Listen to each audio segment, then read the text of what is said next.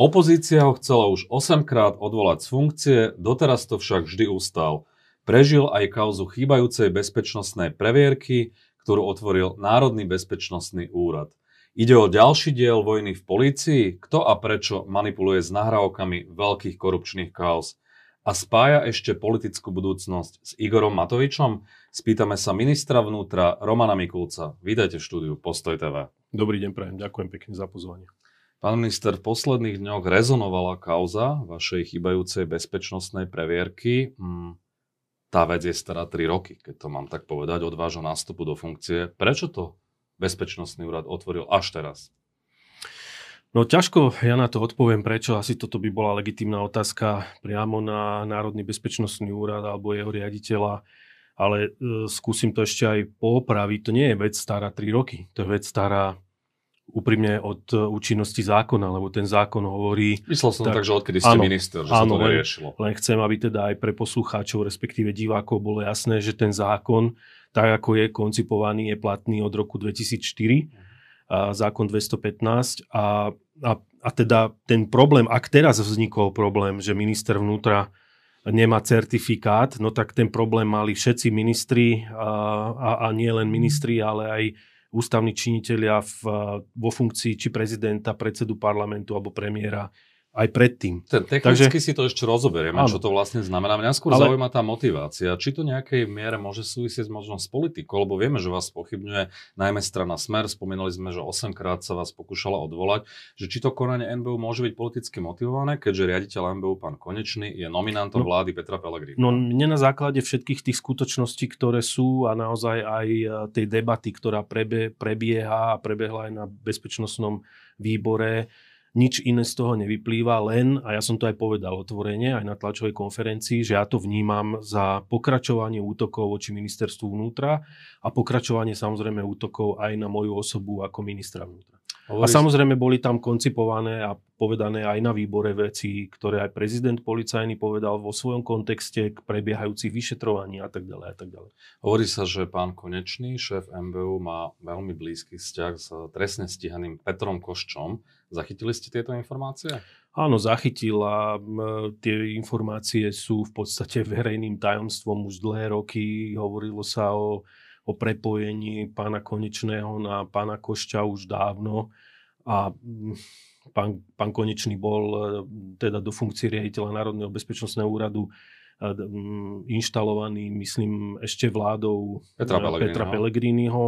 Za ktorých samozrejme pán Košť e, fungoval úplne bežným spôsobom. Vieme veľmi dobre o prepojeniach Kalavského na Košťa, ktorý ku, ku, ku nemu chodieval aj so svojou rodinou na rodinné obedy vieme veľmi dobre a o tom sa e, naozaj verejne vie, akým spôsobom Košť bol e, teda brány za šedú eminenciu Slovenskej informačnej služby a mnohých Z ktorej informácií vychádza Národný bezpečnostný úrad. Ktorý presne tak. A samozrejme aj o mnohých e, prepojeniach ďalších osôb, ktoré sú na Národnom bezpečnostnom úrade na túto osobu a akým spôsobom ovplyvňovali. Môžete byť aj konkrétnejší? Nemám tie mená teraz v hlave úplne presne, nechcem ani niekoho nejakým spôsobom čierne obviniť, lebo však to, to, to, to nerád robím. Čiže Košč, Košč, Ale... pardon, Košč má viac ľudí v Národnom bezpečnostnom Áno, úrade, tak, ako je len pán Konečný. Tak, tak uh, hovorím o tých, o tých veciach, ktoré sa verejne diskutovali už roky a verejne sa o nich vie a verejne sa aspoň v tých kruhoch bezpečnostných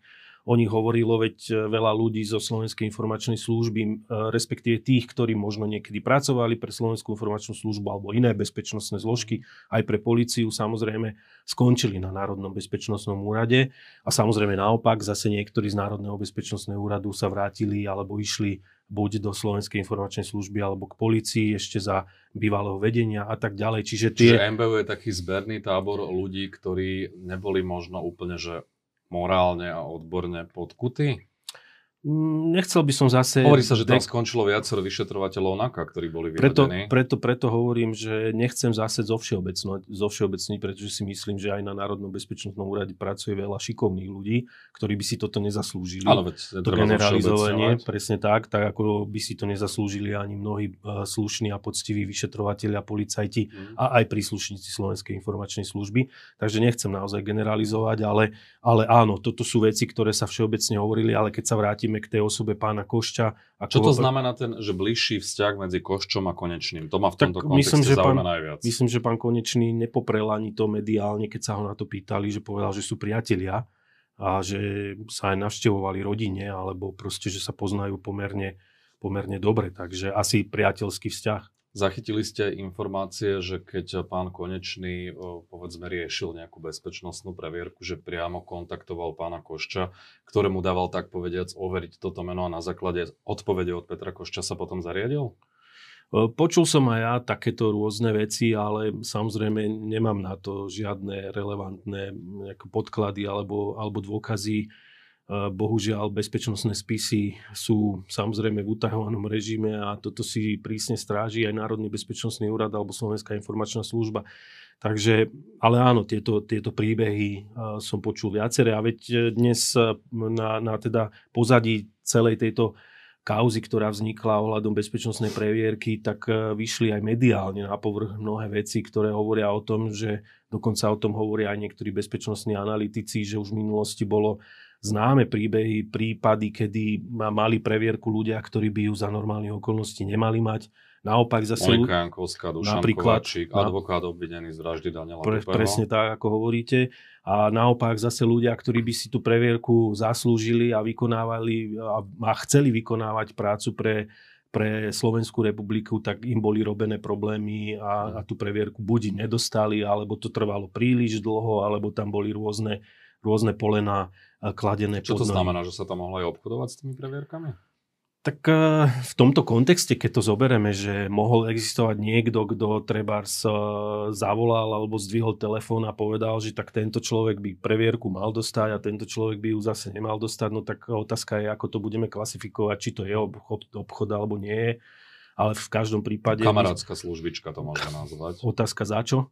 Čiže vždy sa vrátime asi k tomu, že čo, čo urobím prečo a za čo, ale v každom prípade myslím si, že Národný bezpečnostný úrad e, historicky naozaj, a nemyslím teraz len za pána Konečného, ale tieto príbehy sme počúvali dlhé roky samozrejme aj za iných riaditeľov a v kontexte fungovania MBU ako takého.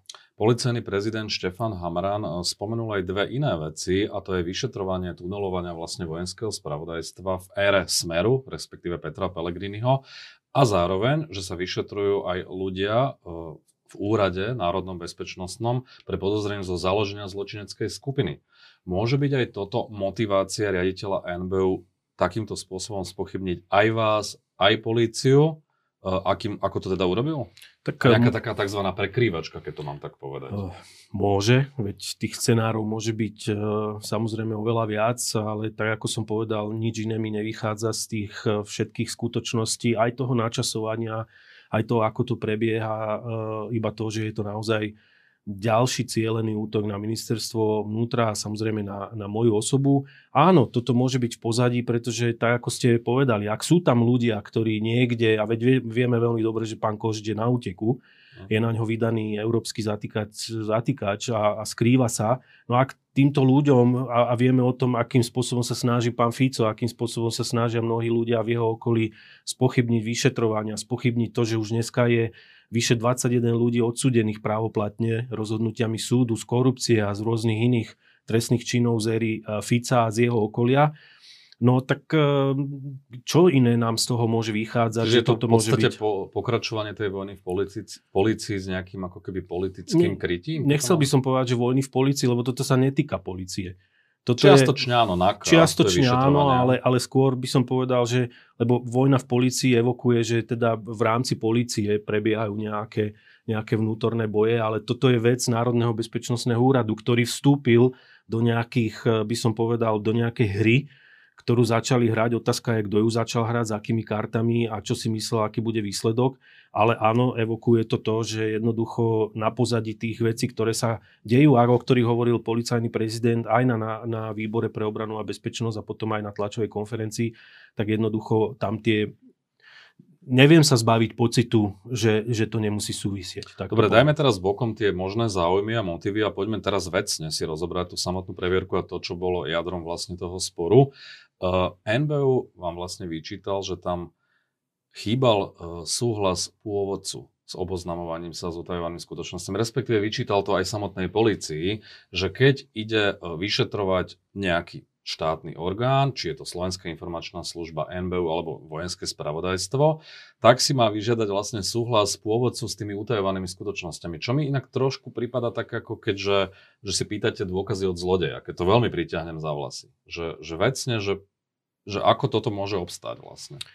Uh, áno, toto, toto bola argumentácia Národného bezpečnostného úradu a jeho riaditeľa. Musím úprimne povedať, že aj pri tých otázkach na tom výbore nevedel nejakým spôsobom argumentovať pán riaditeľ, dostával otázky aj od poslancov, ale samozrejme nevedel nejak argumentačne toto vysvetliť, len sa držal tej svojej, toho svojho výkladu, že podľa neho to tak je. Len nedáva ale to veľmi logiku. Nedáva no. to jednak logiku a do, boli tam samozrejme okrem policajného prezidenta aj riaditeľ Národnej kriminálnej agentúry, ktorý mu to jasne podľa trestného poriadku a trestného zákona vysvetlil. A tu ide o to, a my sme na, na prípade toho, mm, ak sa pamätáte, bolo na súde, bola taká kauza, kde tiež NAKA chcela od sudcu nejaké mhm. utajované písomnosti a my sme aj povedali, a tak sa vyjadrila aj súdna rada, že uh, súhlasíme s tým, čo aj ten sudca povedal, že on nemusel tú vec vydať, mhm. to je rozdiel, vydať, lebo na to má právo, ale potom je tam uh, podľa trestného zákona, trestného poriadku inštitút odnatia veci. V tomto prípade toto je ten istý prípad. Áno, on, tá inštitúcia, ktorá sa týkala teda vojenského spravodajstva, povedala, že odmieta ten dotyčný vydať tú vec. V poriadku, vyšetrovateľ to rešpektuje, ale tam je inštitút odnatia veci, kde už potom jednoducho e, má právo ten vyšetrovateľ tú vec odňať. Samozrejme sú tam presne popísané postupy platné e, v prípade teda utajovaných skutočností, kde sa to musí zapečatiť, musí sa to presne s tým nahrabať, aby samozrejme nedošlo k nejakej neoprávnenej manipulácii. Toto všetko bolo dodržané. Ale ja som dal otázku pánovi riaditeľovi Národného bezpečnostného úradu, či toto mu nevadilo v roku 2011, a vy sa na to, e, myslím, dobre pamätáte, keď zastavili mňa. Uh-huh. A, a, a na základe podhodených dôkazov, kde už dneska ja mám na to papier zo súdu, že to tak bolo, vyťahli nejaké utajované, vraj utajované skutočnosti, vtedy sa nepýtal nikto pôvodcu. Vtedy sa pôvodcu nikto nepýtal, či sú alebo nie sú utajované tie dokumenty a bol som obvinený a, a bol som 8 rokov obžalovaný a, a musel som dokazovať na súde. Vtedy to pánovi riaditeľovi nevadilo, dnes tvrdí uh, inak. Tak on nebol vtedy vo funkcii. Ale bol na Národnom bezpečnostnom úrade. Alebo bol niekde, ale mhm systémovo, respektíve principiálne, tomu nevadilo a toto nevedel zdôvodniť. Čiže už na tomto je vidieť ten dvojaký prístup, dvojaký meter, dvojaké vnímanie toho, že... kritizovala vás aj prezidentka, že v prípade, ak sa preukáže porušenie zákona, tak vám odoberie poverenie, vymenuje úradnickú vládu. To ste vnímali ako? E, to vnímam úplne legitimne, lebo ja to nevnímam ako kritiku pani prezidentky, lebo to nebola kritika voči mne. Pani Bolo prezidentka konštatovala... sa s tou áno, ale tak ja to, ja, to, ja to vnímam legitimne, keďže um, brala do úvahy alebo vychádzala z tých informácií, ktoré mala v tom danom momente. A úprimne si povedzme, akým spôsobom to vyšlo von. Na to použil Národný bezpečnostný úrad pána Beluského z, z republiky ako šéfa výboru zrazu. Ten spravil tlačovku. Pritom v tej správe MBU na tom výbore samotnom pre kontrolu činnosti NBU boli spomenuté aj iné ministerstva, kde došlo k nejakým akože kvázi zisteniam, ale tie už neboli spomínané, lebo samozrejme celá tá pozornosť bola zameraná voči ministerstvu vnútra a voči ministrovi. Čiže ja legitimne beriem, že toto, dobre, e, pani prezidentka sa vyjadrila, že ak e, teda bol porušený, ja verím, že na základe tých ďalších vecí, ktoré sme naozaj e, aj mediálne komunikovali a boli aj predložené a samozrejme ja som aj poskytol aj našu právnu analýzu pani prezidentke a, a viem, že aj pán Karas, minister spravodlivosti, aj pán Holý ako podpredseda vlády pre legislatívu poskytli ich stanovisko právne pani prezidentke, takže my verím, že dnes má už diametrálne odlišné informácie, respektíve aspoň, aspoň množstvo informácií tak na to, ne, sa Nevieme, nevyjadrila sa od Neviem ani ja, výboru. preto hovorím, že Ale verím. kto vás kritizoval, bol aj poslanec Juraj Krúpa, ktorý vás kritizoval za to, že nemáte tú previerku a tak ďalej. E, dnes to už nehovorí, trošku zmiernil to stanovisko, ale hovorí, že vám chýbalo poučenie. To čo znamená? Nie, pán Krúpa, viete, na začiatku tiež patril k tým, ktorí veľmi vehementne používali argumentáciu a brali do úvahy zákon, ktorý platil v roku 2001 a 19 rokov alebo teda do 2004 a už 19 rokov ten zákon neplatí, kde, kde, mali, kde bol aj paragraf 56, ak sa dobre pamätám, v tej úprave a v tom zákone, ktorý jasne hovoril o prezidentke, predsedovi parlamentu a premiérovi, ako o tých, ktorí majú nejakú výnimku. Dnes jednoducho toto už neplatí a platí paragraf 34 zákona 215, kde sú uvedení všetci v rovnakom postavení.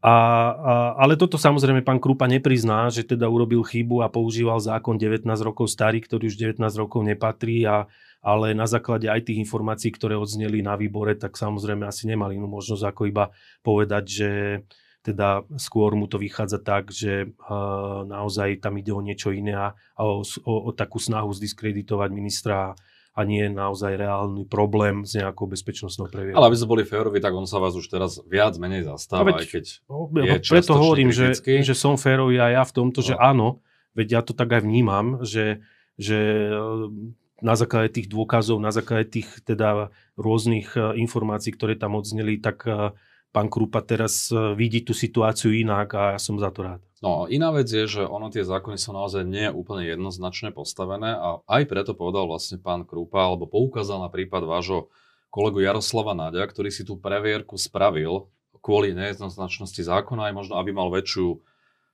autoritu aj medzinárodných organizáciách a tak ďalej rozptýlil nejaké pochybnosti. Vy nad tým neuvažujete, že si ju predsa len urobíte, aj keď nemusíte? Ja nad tým neuvažujem, lebo viete, tak potom uh, sa pýtam, ak teda zákon hovorí, že máme výnimku a sme v rovnakom postavení, na čo si mám robiť previerku?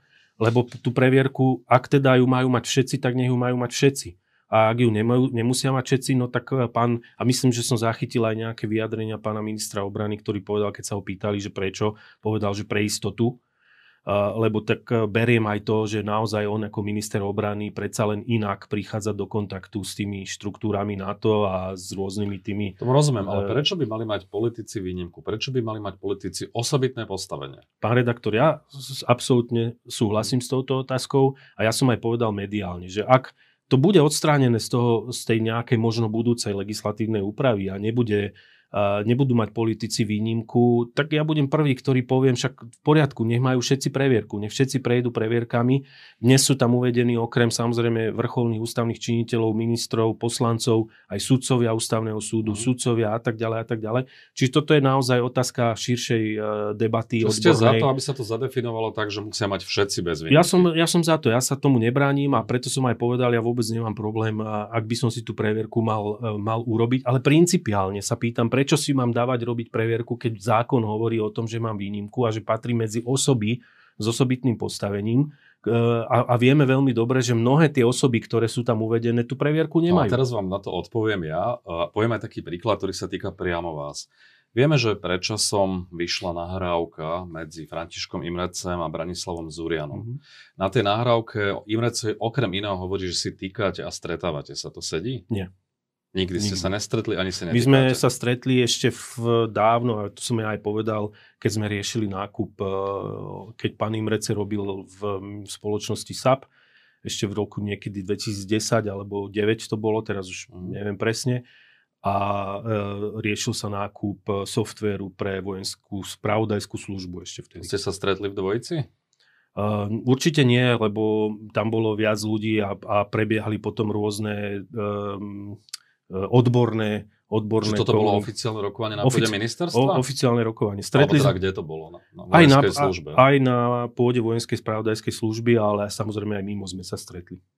Vo dvojici, niekde v kaviarne alebo tak? Či... Uh, nemyslím si, že to bolo vo dvojici, ale hmm. teraz nechcem, lebo naozaj stretávali sme sa uh, aj v, za účasti ďalších ľudí, práve tých odborníkov, ktorí potom pokračovali. A to je štandardné stretnúť sa aj mimo uh, spravodajskej služby? Určite áno. Čiže či to nevyvolalo nejaké pochybnosti Nie. o nejakých pokutných? Nemá to aké pochybnosti vyvolávať. No, František Imrece na tej nahrávke, alebo z nej teda vyplýva, e, že sa bavili s Branislavom Zurianom o zákazke od VSS, asi o tej, o ktorej hovoríte, pre firmu SAP, pre ktorú on vtedy pracoval. To mal byť, že systém hľadania neautorizovaných dát v dokumentoch. Tak to bolo oficiálne naznačené, s tým, že to malo byť bez súťaže, a že tam mal byť poskytnutý úplatok 100 tisíc eur. Nehovorí sa o konkrétnom mene, ale z kontextu tej nahrávky má vyplývať, že ste to vy, ten Roman, ktorý ho tam nazývajú ako pilot, dokončím, s tým, že za SAP to riešil istý Štefan Kaplan, ktorý mal chodiť tiež na tie stretnutia a zároveň niektorí zo štátnych tajomníkov vašich, pán Oparty alebo Šablica, dobre si tie mená pamätám? Um, určite nie, lebo už v tomto je guláš, pretože... Štát... Tak toto bolo medializované. No, nemohlo to tak byť medializované, lebo pán Oparty a pán Šablica sú štátni tajomníci teraz na ministerstve vnútra a na ministerstve vnútra sme neriešili žiadnu zákazku mm. so s firmou SAP.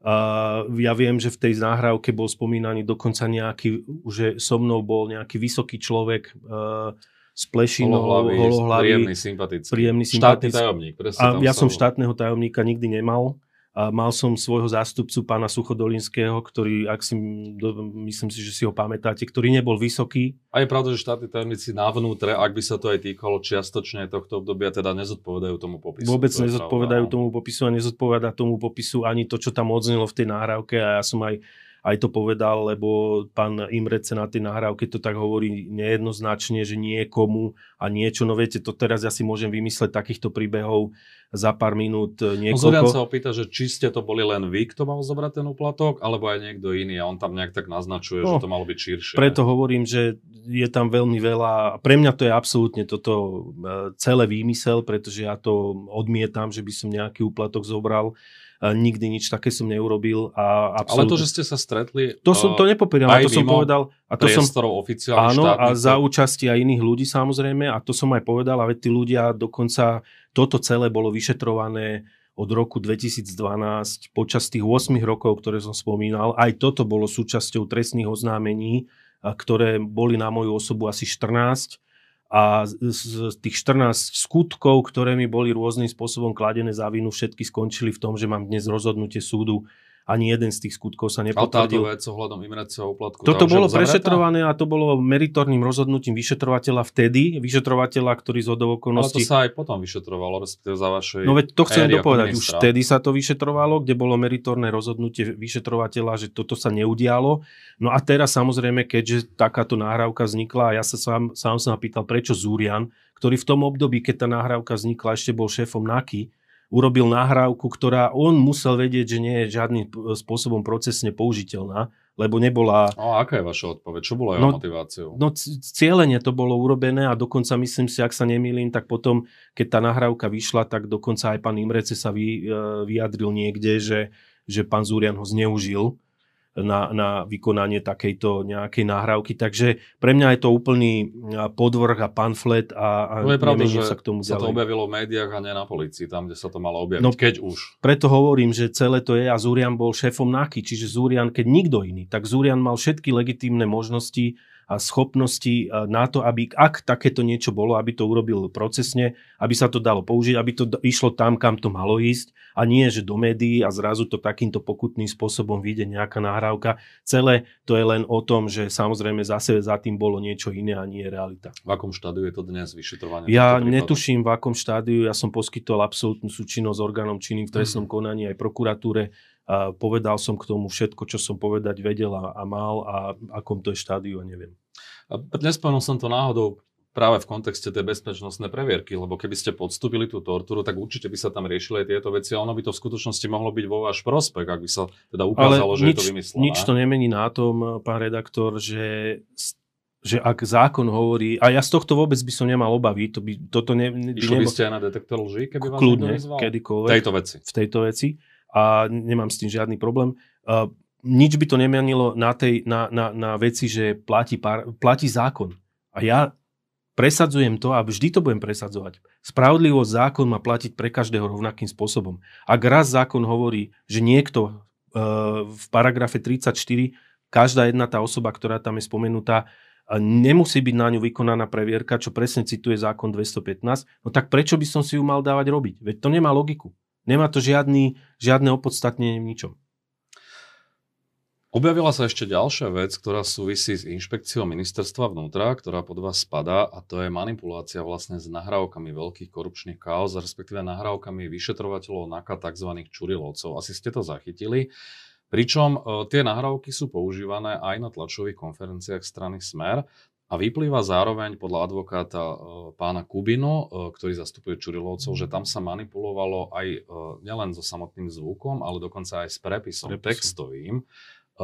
Už ste to nejakým spôsobom preverovali, kto je za tým a možno aká je motivácia ľudí z inšpekcie? No, ja som to nepreveroval, lebo nie je to v mojej kompetencii. Tak niečo, sa pýtali, ale, ale áno, samozrejme a je aj nový riaditeľ úradu inšpekčnej služby, ktorý... Pán Juhas. Pán Juhas, ktorý samozrejme sa tomu venuje a bude venovať.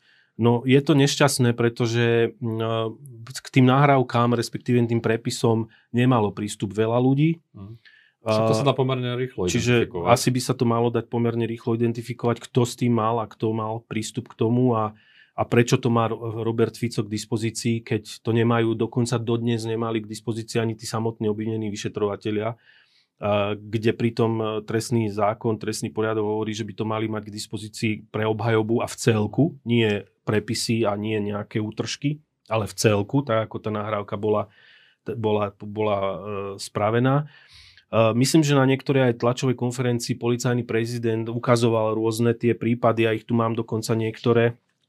Že... Nemusíme ako do detailov zachádzať. Hej, ale to len ide. chcem povedať, že, že zo Slovenskej informačnej služby odišli na inšpekciu vtedy, keď ešte fungoval tým oblúk, odišli tie nahrávky v celku a tam, keď to niekto prepisoval, tak cieľenie jednoducho buď vynechal slova, alebo cieľenie uh, poprekrúcal tak, aby tá veta, tak je známy ten výrok, že uznesenie o vznesení nie je Áno, nezrozumiteľné kvázi podľa už inšpekcie. No, teda máme už zadefinovaný okruh tých osôb? Ja predpokladám, že asi to nie je problém zadefinovať okruh tých osôb, ale naozaj ja detaily ne, nepoznám. A aká môže byť ich motivácia? Obchodovanie, no, tak, politický rozmer? Viete, motivácia, aká bola motivácia Eh, keď, keď eh, vychádzali na povrch rôzne informácie a Ficos eh, bránil vyšetrovateľku Santusovú, ktorá pôsobila tak, ako pôsobila, odmietala sa zúčastniť detektora, odmietala um, vykonať niektoré tie, tie úkony, ktoré súviseli aj s vyšetrením na poligrafe teda. A aké boli tie motivácie? Už vtedy sme hovorili, že jednoducho sú tam sú tam, e, a dneska to vyšlo na povrch, sú tam aj rozhodnutia súdu, kde súdy hovoria, že z tých e, informácií sa dá práve konštatovať opak, že dochádzalo k manipulácii e, na strane inšpekcie a nie na strane tých vyšetrovateľov okolo Jana Čurilu. Súdy konštatujú vo svojich rozhodnutiach, že bol, bol dôvod vyšetrovateľov reálne stíhať alebo mať snahu stíhať. E, Áno, to sú tiež známe niekto... veci. Mňa skôr Čiže... zaujíma, že vy ste ministrom 3 roky, tá inšpekcia má už koľko riaditeľov odvtedy? Tretieho? Ak si dobre spomínam, teraz je to pán Juhas, ktorý je tam ešte relatívne ale krátko. Áno. Tá otázka na vás je, že prečo ste možno tú inšpekciu, ľudovo povedané, nevyčistili skôr, aby odtiaľ neunikoli informácie, lebo toto je zjavný únik Pán redaktor, viete, no, e, Smerom po, po, nástupe, smer konkrétne. po nástupe do funkcie e, samozrejme snaha, e, a ja, ja tomu rozumiem, že ono sa to zdá takým jednoduchým spôsobom, veď už to malo byť vyčistené. Na druhú stranu, jednak neviete úplne presne na začiatku povedať, ktorí ľudia naozaj reálne sú tí škodní a ktorí nie sú. Ale tá po troch rokoch sa to už povedať dá. No a po troch rokoch tá inštitúcia do značnej miery je aj vyčistená uh-huh. tak ako aj policajný zbor. Takže ono, mnohé tie veci samozrejme napriek no, tomu, napriek že... tomu sa tam manipuluje s prepismi. Ale to sa manipulovalo predtým. To sa nemá, tie, tie nahrávky vznikli predsa nie teraz. Tie nahrávky ale riešia sa priebežne. Tie nahrávky vznikli, no rieši ich priebežne Robert Fico na mhm. tlačovkách. Mm. Nerieši, to je stará vec. Hej? To je stará vec, ktorá bola samozrejme, to vzniklo predtým, čiže mm preto hovorím aj to obdobie pôsobenia týmu oblúk a tak ďalej. Eh, no počkať, ale Čurilovci boli stíhaní za vašej vlády, za tejto ale tomu rozumiem, čiže ale, prepisy museli vzniknúť ale nevznikli, rok, ale nevznikli rok. teraz, nevznikli, preto vy hovoríte, že po troch rokoch už by mohlo byť. Aj tak. To rozumiem bola otázka, kedy bolo ešte eh, možno rok našej vlády, kedy tieto veci vznikali. Takže naozaj ja len preto hovorím, a že... ste ešte teda tvrdíte, preto že hovorím, že niektoré tie veci však už sa diali, už vtedy sa viete veľmi dobre, že došlo k výmene policajného prezidenta, došlo k výmene viceprezidenta a tak ďalej. Už sa zadefinovali aj časovo. Hej. Zvláštny postoj zaujala v tejto kauze aj generálna prokuratúra, kde má svojho dozorujúceho prokuratúra pri tejto kauze a tiež im zjavne až tak neprekážajú tie manipulácie, či už so prepismi alebo so zvukovými nahrávkami. To si ako vysvetľujete? No tak e, neprekážala im doteraz, keď ich používal Robert Fico a je to pre mňa zaražajúce, že neprekáža ani generálnemu prokurátorovi, keď už teda nie krajskému prokurátorovi, že používa nejaké nahrávky, ktoré relevantne naozaj na to upozorňujú aj tí vyšetrovateľi a obvinení, ktorí sú, že ich nemajú k dispozícii a teda nemôžu ich ani použiť na svoju obhajobu. Ale uh, teraz, keď vyšli na povrch naozaj tie, tie mnohé uh, veci, aj tie dôkazy, akým spôsobom to bolo manipulované na strane a teda úradu inšpekčnej služby alebo niekoho iného, tak e, samozrejme, že e, máme, teda myslím, že bolo aj nejaké vyjadrenie mediálne prokuratúry, že, to, že sa tomu budú venovať. No tak ja tiež očakávam takisto ako policajný prezident a vedenie policie a samozrejme aj úradu inšpekčnej služby, akým spôsobom sa tomu budú venovať. Lebo to, čo sú závažné veci, ktoré už nie sú v inom svetle, ako ich sa snažil podsúvať verejnosti Robert Fico, že dochádzalo k manipulovaniu na strane vyšetrovateľov NAKY. Dnes sa ukazuje, že dochádzalo k manipulovaniu a to sú dôkazy, ktoré sú biele na čiernom, uh, respektíve čierne na bielom. To povedal kedysi Ivan Gašparovič. Áno, tak ste povedali tak celkom som, dobrý tak som, Myslím, áno. že zomri teraz vás bude mať rado. Nech sa páči.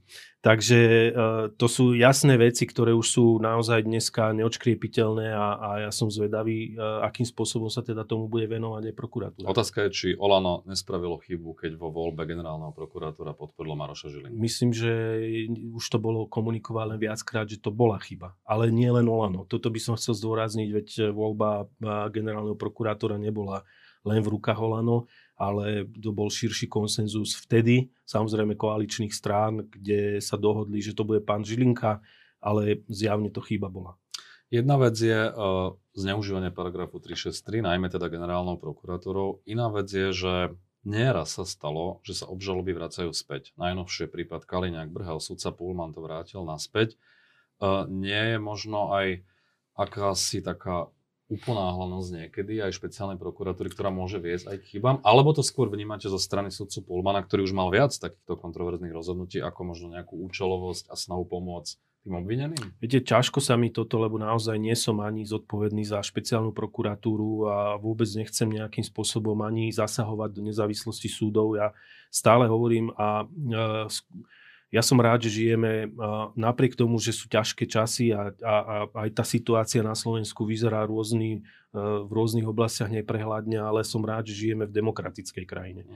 A nežijeme niekde v Rusku alebo nežijeme v iných e, možno autokratických krajinách, a k tej demokracii patrí aj to, aby sme rešpektovali uh, inštitúcie, aby sme rešpektovali aj nezávislosť súdov. V tomto prípade... Ja to... Rešpektujete rovnakým spôsobom aj rozhodnutia generálnej prokuratúry? No, musím ich rešpektovať. Ale máte na to ja, svoj Ale mám na to svoj názor, samozrejme. Aj v tomto prípade, preto hovorím, rešpektujem aj rozhodnutie sudcu hm. Pulmana. Môžem si o to myslieť svoje, môžem o, o nejakým spôsobom e, mať na to iný názor, ale, ale nebudem to e, spochybňovať v zmysle, že je to jeho a samozrejme otázka je, ak tam boli také pochybenia, no na to máme tie súdy, na to máme aj inštitúcie, a, aby samozrejme sa k tomu vyjadrili. Ako uvidíme, špeciálna prokuratúra dala voči tomu stiažnosť, takže uvidíme. Presne tak, to som chcel aj povedať, že samozrejme sú tam opravné prostriedky aj zo strany špeciálnej prokuratúry, ktorá ich e, využila a využije, verím. A teda samozrejme bude, uvidíme, čo bude, akým spôsobom sa to bude vyvíjať ďalej. Ale v tomto prípade samozrejme 363 paragraf, tak na to sa, som povedal už x krát, že na to mám svoj názor uh, a dosť jasne koncipovaný, že si myslím a som presvedčený, že v mnohých prípadoch, napriek tomu, že áno, je to staré legitímne, legitímny paragraf v zákone, ale došlo aj k použitiu paragrafu 363 v prípadoch, ktoré sú protizákonné a o ktorých zákon nehovorí a v tomto zmysle napríklad zrušenie trestného stíhania ako takého kde ešte nie je nikto ani obvinený, pretože paragraf 363 podľa trestného zákona sa má použiť v prospech alebo neprospech obvineného a nie na zrušenie trestného stíhania. Zároveň sa objavili nové dôkazy v kauze vraždy Daniela Tupého. E, to je prípad z roku 2005, ak sa nemýlim. 17 rokov odtedy uplynulo. Jednak ako je možné, že to trvalo tak dlho? Čo to hovorí o práci policie, že dnes to vyzerá úplne inak ako možno na začiatku, respektíve, že sme sa posunuli až po takom dlhom čase? No, uh, Hovorí to o práci policie súčasnej a pod súčasným vedením, že aj staré prípady, ktoré možno na, na navonok sa už dali byť nejakým spôsobom uzavreté alebo že už nikdy nebudú nejak dokončené, takže to tak nie, nie je. A že sa naozaj e, dajú vyšetriť aj veci a prípady, ktoré sú 18 rokov staré alebo aj viac No, mm, nechcem zachádzať do nejakých detailov, pretože ich ani nemám a toto je práca príslušníkov policajného zboru a OČTK, ale mm, chcem len povedať, že aj toto ukazuje, že jednoducho v súčasné vedenie policie má moju plnú dôveru a, ja, a, a, robia, si, a robia si výbornú prácu. To naozaj z môjho pohľadu sa nebojím povedať. No a ja verím, že naozaj sa im podarí vyšetriť aj, aj tento ohavný trestný čin a ak teda naozaj majú niekoho, kto bude na základe dôkaznej situácie preukázateľný ten, ktorý vraždil, že bude aj odsudený. V čase spáchania toho skutku bol jedným z policajných vysokých funkcionárov Jaroslav Spíše ako váš poradca uh, posledné tri roky. Prekvapilo vás, keď uh, oznámil, že ide do politiky? Úprimne áno, prekvapilo.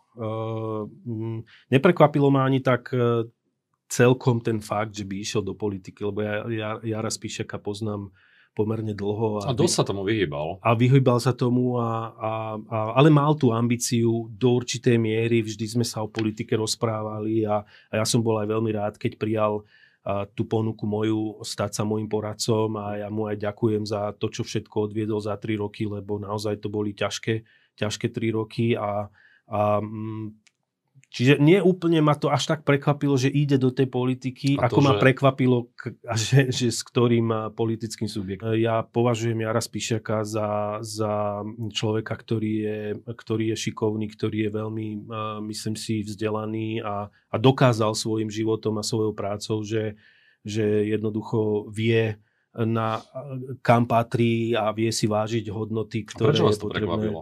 Že PS. Lebo som nikdy ho, nikdy sme sa nebavili, že by bol on až, e, alebo že by inklinoval k nejakému e, liberalizmu, keď to tak mám povedať. Teraz bez nejakej, bez toho, aby som samozrejme to hodnotil. Čiže ste ho kde videli? Kde ste ho definovali? E, ja sa priznám, že ja som to vôbec nejak, mm, ani som sa o to nepokúšal, že kde ho vidieť, pretože naozaj nemal som ani, ani potuchy o tom, že, že až tak ďaleko už je, že sa pohráva s myšlienkou reálne vstúpiť do politiky ale ja ho poznám, poznám ho ako človeka, ktorý má, má môžem, myslím, tvrdiť rovnaké hodnoty ako ja a v zmysle tej bezpečnosti a v zmysle spravodlivosti myslím si, že je to človek, ktorý stojí na správnej strane. Vaša politická budúcnosť je spájana s kým? Ja som to povedal aj e, verejne. Ja som členom e, Olano a zatiaľ nechcem ani to meniť. A, Budete a, aj na kandidátke? A, a predpokladám, že budem aj na kandidátke Olano a, a budem pokračovať ďalej. Vy ste spokojní s tými tromi rokmi, ako fungovalo Olano v tejto vláde s Igorom Matovičom, s Eduardom Hegerom? Viete, po vojne každý generál a ja som tých konfliktov aj zahraničí, aj rôznych misií zažil pomerne veľa vo svojom živote. A mm, ono vždy, ten, kto niečo robí, urobí aj chyby. A, a ja Skúste to hovorím, ich pomenovať. V ja, Olano, Igora Matoviča a Eduarda Hegera. Možno to boli niektoré komunikačné chyby, Iba? možno to boli niektoré chyby aj v tom zmysle, akým spôsobom fungovala samozrejme koalícia. Podľa mňa bola chyba, že vôbec bol člene, členom vlády Richard Sulík. Pre mňa Richard Sulík e, je človek, ktorý, ktorý urobil veľmi veľa zlého e, vo vláde. Boris Kolár nebol problém? Do určitej miery samozrejme dnes môžeme hovoriť o tom, či aj Boris Kolár mm keď e, ja to zoberiem z pozície toho, akým spôsobom e, častokrát sa vyjadroval napríklad aj ohľadom vyšetrovateľov alebo, mhm. alebo pri mojich odvolávaniach. No ale, ale, ale, to chcem, a, aj konkrét, ale to chcem, to chcem práve uviezť na pravú mieru, že uh, ja z tohto ja, ja chápem, že toto je aj vec politiky a že tá politika niekedy nie je úplne férová a že samozrejme v, niekedy sa môže zdať, že niekto pasuje viac a niekto pasuje menej, mm. ale ja som človek, ktorý sa snažím vidieť e, ten spoločný cieľ mm, a, a, a mm, nebudem sa urážať a napríklad ani na toho Borisa Kolára, pretože my sme si vedeli povedať veci aj, aj medzi štyrmi očami a išli sme ďalej. A toto je pre mňa dôležité, či preto hovorím, že preto hovorím, že jednoducho, áno, urobilo sa aj veľa chýb, ale veď sme mali krízové obdobie. Toto si ako keby sa na to zabúdalo. Naozaj tu nebolo také obdobie predtým. Žiadna vláda v vere samostatnosti Slovenska nemala obdobie od začiatku až do konca byť v krízach a v každej, alebo jedna kríza strieda druhú a naozaj to bolo veľmi ťažké. tak ako bojovali s pandémiou v iných krajinách, hľadali riešenia, hľadali sme ich aj my a samozrejme sme urobili aj niektoré chyby a mnohé chyby možno, ale to patrí k tomu. A teraz e, ja nebudem zahádzovať všetko to dobré, ktoré sa urobilo, pretože sa toho urobilo veľmi veľa. A ja len dám také, viete, že ľudia častokrát majú, keď majú aj deti, tak keď e, deti nosia domov jednotky, tak to berú ako keby to je štandard, lebo to tak má byť. A keď to dieťa prinesie peťku, tak vtedy začne vysvetľovanie, vtedy začne tá kritika a tak ďalej, ako keby sa zabudlo na tie všetky jednotky. A toto je presne prípad aj, aj pôsobenia Olano, pôsobenia Igora Matoviča, pôsobenia možno vlády ako takej. Za čo by ste si udelili jednotku a za čo peťku? Za zvládnutie tých kríz. A možno keď nie jednotku... Aj pandémie? Aj pandémie.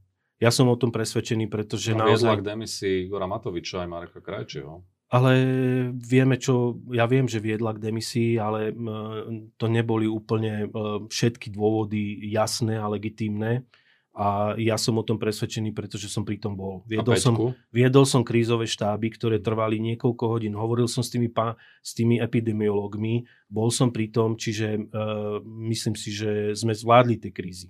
Keď nie na jednotku, tak dvojka. Tak dôsledkom sú chválite 20 tisíc chválite a v iných, áno, po celom svete, pán redaktor, sú výsledkom tisíce mŕtvych a každého jednoho je mi ľúto, pretože naozaj, ale nikto, nikto nečakal, že takáto pandémia príde.